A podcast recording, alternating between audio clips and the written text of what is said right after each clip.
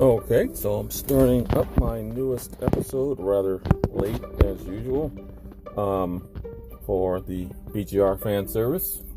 I'm just going to go over a few things today since I meant to get this done a few days ago, but I had a couple of family birthdays and holidays and work just pushed everything aside. So, uh, first off, um, HBO Max released the Ultimate Edition of Batman v Superman Dawn of Justice. Still a terrible title. Um, the additional in uh, the additional scenes that they added to the film actually makes it competent. Actually makes it a good film. It's actually something worth watching. It's not a perfect film. It's no Marvel movie is. You can nitpick the Marvel movies, which quite a few people do, and point out logic flaws and issues and what have you, and things that are glossed over.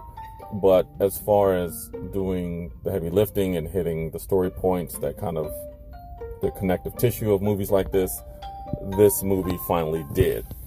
Um, Jesse Eisenberg's performance isn't as egregious as it was in the theatrical release. It's still whatever it was, which I don't know what they were doing with that. I don't know if that was a director from Snyder or something Eisenberg brought to the table or what, but um, yeah, it was just whatever. Um, it seems as though from the deleted scene from, or the after credit scene from Suicide Squad with Deathstroke, he's more in a quote unquote traditional Luthor style now instead of the weird manic character he was doing, which maybe was a choice to show his quote unquote arc from what he was to being this Machiavellian villain now. Um, the subplot with at the, that's at the beginning of the theatrical cut with the warlord uh, being interviewed by Lois Lane makes more sense now. It's not as slapdash and incoherent as it was before. Um, there's a whole subplot that was erased with Clark going into Gotham, trying to piece together what Batman was doing. Um, also, the subplot with the witnesses from the massacre, uh, that the quote unquote massacre that occurred at the beginning, um, and her being t- the woman who was the witness being terrified and being manipulated. The a little bit more with the guy who goes to the uh, the survivor from the Wayne uh, building explosion and destruction during Man of Steel. Um, so yeah, just a lot more there there, for lack of a better term. Um, I don't want to go literally scene for scene, but again, there's more with Wonder Woman. There's it just was like they took out every third minute from the theatrical cut and decided, hey, this will work. And then once you replace it, now it seems like, oh, now this makes sense. Um, so that was kind of refreshing. And in hindsight, it's sort of weird that Warner Brothers seems to be doing this with Snyder's films for the comic book properties. This seems to be, uh, this is with Justice League the third movie in a row they've done that because Watchmen they chopped down that movie, although the additional footage didn't make me like it anymore. Um, just added more footage to it. Um, but this one, it's actually went from being just you know a D minus in my opinion to actually like a B plus. Um, if they kind of released it as the three hour version and stood by it, you know, but that kind of shows you what the leadership issues Warner had or had at the time. We'll see if they've figured it out. Um, it doesn't seem like they have with the way they're kind of backpedaling on the Birds of Prey movie. Um, we'll see if there's ever a Flash movie ever put together. The Cyborg movie seems more like a pipe dream than ever. And um, we'll see if there's any Aquaman sequel or if the and when or, or if the Batman movie comes out. But there's talk that Affleck's now back as Batman, so who knows? Maybe they'll treat Matt Reeves' Batman movie as where they did the Joker movie as a kind of one-off. But um, yeah, they still need to get that house in order if they want to do just one-off movies like they used to be when I was a kid, where you know Batman had a series of movies, Superman had his. They were like ten years apart for the most part. Um, okay, then do that, but just give some direction and stand by it with your franchise because you know, it, it's kind of weird that they've you know, set up this. They've got these properties. They've made movies off and on for decades, and they still don't seem to know what they're doing. Whereas Marvel's the young upstart, and they're getting their act together and kind of, I guess, seen the flaws in what Warner was doing and other studios have done, and trying to avoid those pitfalls. So we'll see if that's something Marvel can keep up or not. Uh, the other thing I wanted to bring up was this really good fan-made Gambit film. Now it's not going to be hard continuity to whatever's going on with Gambit. I haven't collected the X Men comics since really the 90s, so I don't know how much is accurate to the character currently or inaccurate. But again, they kind of made their Gambit movie and standing by it. The movie kind of explains itself quite well. You come in where he's in the midst of ending some grand heist and he gets pulled into this poker game, which was a low key revenge scheme by uh, the character played by Eric Roberts. Um, you've got uh, Illyana Rasputin, Magik, as uh, the person teleporting him and working for Roberts' villain. We've got we find out the rogue's been kidnapped. Um, there's you know very a lot of fun in it. Um, they, like I said, it's probably it's not a hard quote unquote continuity story, but just like the um, Batman fan movie from ooh, probably 20 years ago, uh, I believe Dead End or No Exit. It's you know just more of a show reel, a proof of concept, you know something to do that's fun.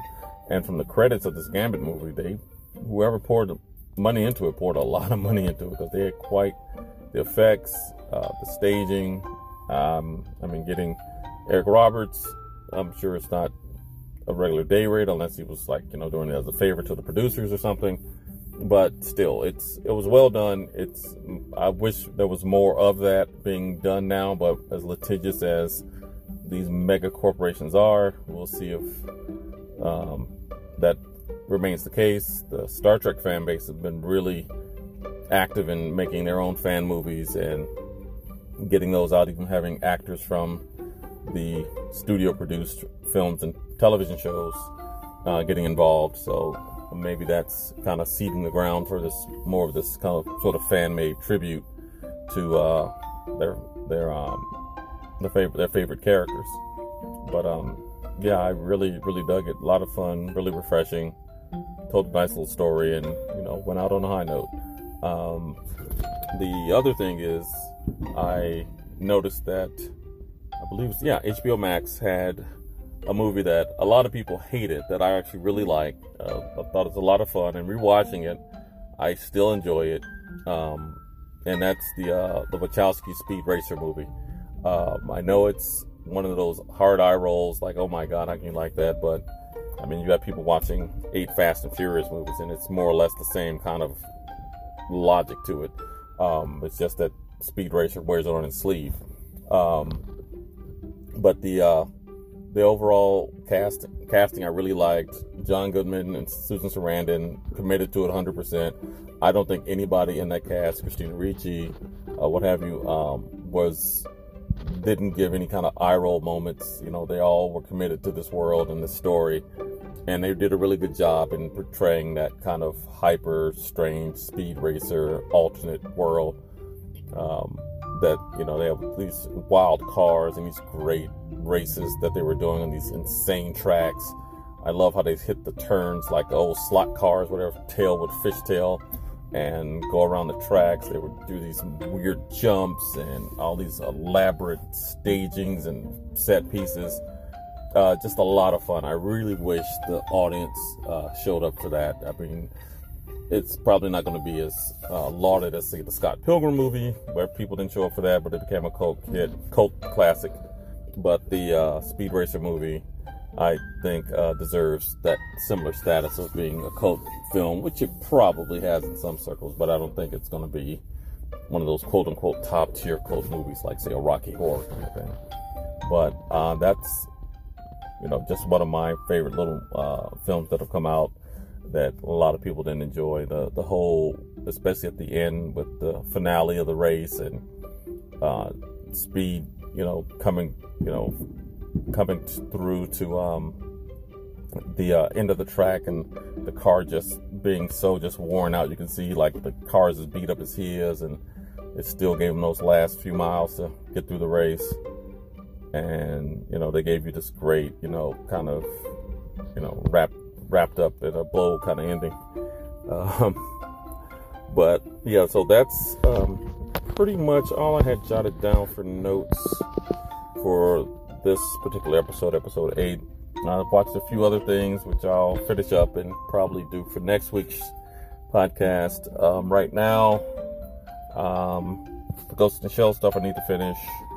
They're going to release Umbrella Academy season two at the end of the month. The Boys is coming up soon. They've released trailers for both of those shows. Uh, see, Umbrella Academy is going back to the 60s, um, so that should be interesting, and they'll be probably interacting with their father more, so that character will probably play a bigger hand in the story than he than being kind of this ephemeral app this ephemeral parent that they kind of you know yelled yelled about you know, to each other. Now they can actually yell at him. Um, the uh, boys trailer looks like it's you know the stakes are going to be raised of course. Got the butcher as a wanted man now um, I, I really enjoy the series far more than the comic i have to say i read the first arc of the comic and I understand what he was trying to do as far as making this kind of really raw, sort of over the top world. I really like the kind of graduated nature of how the superheroes work with, you know, these sort of team groups being kind of a collegiate proving ground or minor league for uh, heroes to move up to the seven who are like, you know, the, the, the best of the best.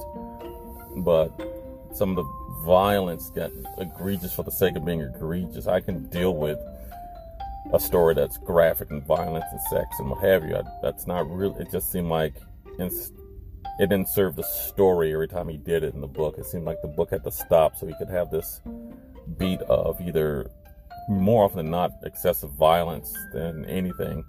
Um, even to the point where I was reading on the background of the book that um, the comic got actually kicked. Uh, they actually canceled the comic from the uh, initial publisher. I believe it was Image Comics because it just was too much for even them. They were like, you know what, dude, you need to take this somewhere else. And uh, Dynamite uh, picked up the uh, book from there, which I don't know if that's his own personal imprint or a friend of his created it or what, but they're the publisher of record currently for the books. Um, I've read the uh, first arc on the Comixology app and it was it's not for everybody that's for sure but they did a good job in the series of reining it back i mean a couple of things are straight out of the book like the death of uh, the girlfriend at the fir- in the first episode but they um, definitely changed a lot and moved a lot of the goalposts for how the story works and they did give you they give you a bit of that minor league, you know, or these second tier characters, storylines a bit, and they give you even a broader scope of their quote appeal by making them movie stars and TV stars as well as these superheroes, which um, which I've seen other comics kind of address and deal with as well. There's a really good one, whose name I can't remember, by the Luna Brothers from probably 15 years ago, where they did um, the similar concept where but it was more almost like a pageant style, where it was like or Academy Award style, where you would be, you know, win this award as this top tier hero for doing all these superheroics. But um, yeah. So the, anyway, just to wrap this up, um, the boys are coming up this month. Uh, we've got Umbrella Academy coming up this month. Um, we'll see with quarantine what movies will and won't be coming out because despite everyone's hopes and dreams, this stuff isn't getting any better. People seem to take half step forward and 10 steps back with a lot of the issues with the uh, spread of this. So that's affecting a lot of venues as far as movies and uh, live events and what have you, as well as the social activism that's going on as well. So we'll see how that plays out on a lot of different levels. But um, Snowpiercer is going to be airing a new app, I believe, tomorrow. So I need to catch up with that. And outside the quote unquote standard fan service stuff, I've been watching the Perry Mason series on HBO. It's really well done. If you like kind of gritty period 1930s pieces, uh, this show is really good. It looks really authentic to the time. Um, where some period shows they kind of have this we're trying our best to make it look like this but it's not but this looks like they found a section of los angeles that never left the 30s or they built these sets and with digital enhancements never left the 30s and they're um, really doing a great job of giving you this feel of this era in this town and this time and um, i'm really liking it so far. I want to see where they go with it and if it'll just be a one-off miniseries if it's going to be a recurring series the lead is um, was initially supposed to be robert downey jr but the actor who was the lead on the americans whose name i don't recall is the lead so perhaps with him not being as expensive as Downey, they'll come back for another series uh, once this one's done, if it does well. So we'll see. Um, oh, the other thing is um, J.G. Quintel's uh, new animated series on HBO Max, Close Enough, premiered. I've watched the first couple of episodes. First one, eh, not a big fan of. The first episode, it was okay, but it was kind of introduced you to the world. But as it moved along in the stories. It's in that regular show style of two quote episodes per two segments per episode.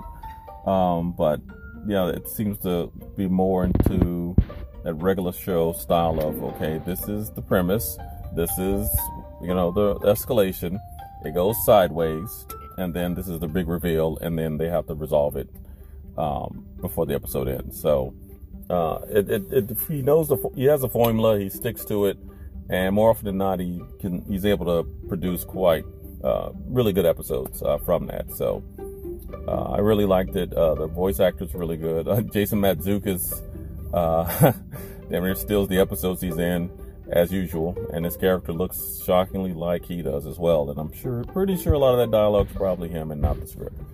But um, close enough's really, uh, if you like the regular show and you want to see basically uh, Mordecai as an adult human with, you know, a wife and kid, uh, with two roommates who are divorced from each other.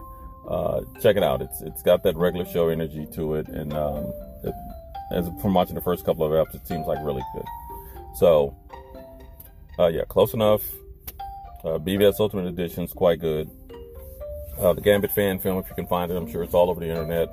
And yes, my personal uh, guilty pleasure of Speed Racer. I enjoyed seeing that it was posted again, and I sat down to watch it. So, uh, if any uh, folks want to contact me or give me a shout, you can hit me at the Twitter uh, at fanbgr. Uh, you can also email me, bgrfanservice at gmail.com. Um, also, we have a Facebook page, also, which is BGR Fan Service. You can post comments there, uh, say what you like, what you don't like. I say too many ums. I don't talk enough. It's a lot of dead air however you feel about it, just uh, give me a shout. I'll take it into consideration. I may not fix it, but it'll at least uh, start to have some sort of uh, conversation back and forth about it. And I'll definitely try to be more active on the social media. Definitely uh, Twitter and um, Facebook for sure. And uh, I guess that'll be it for now. So thank you again for listening, for all you who do. And I'll speak to you next time. Have a good one.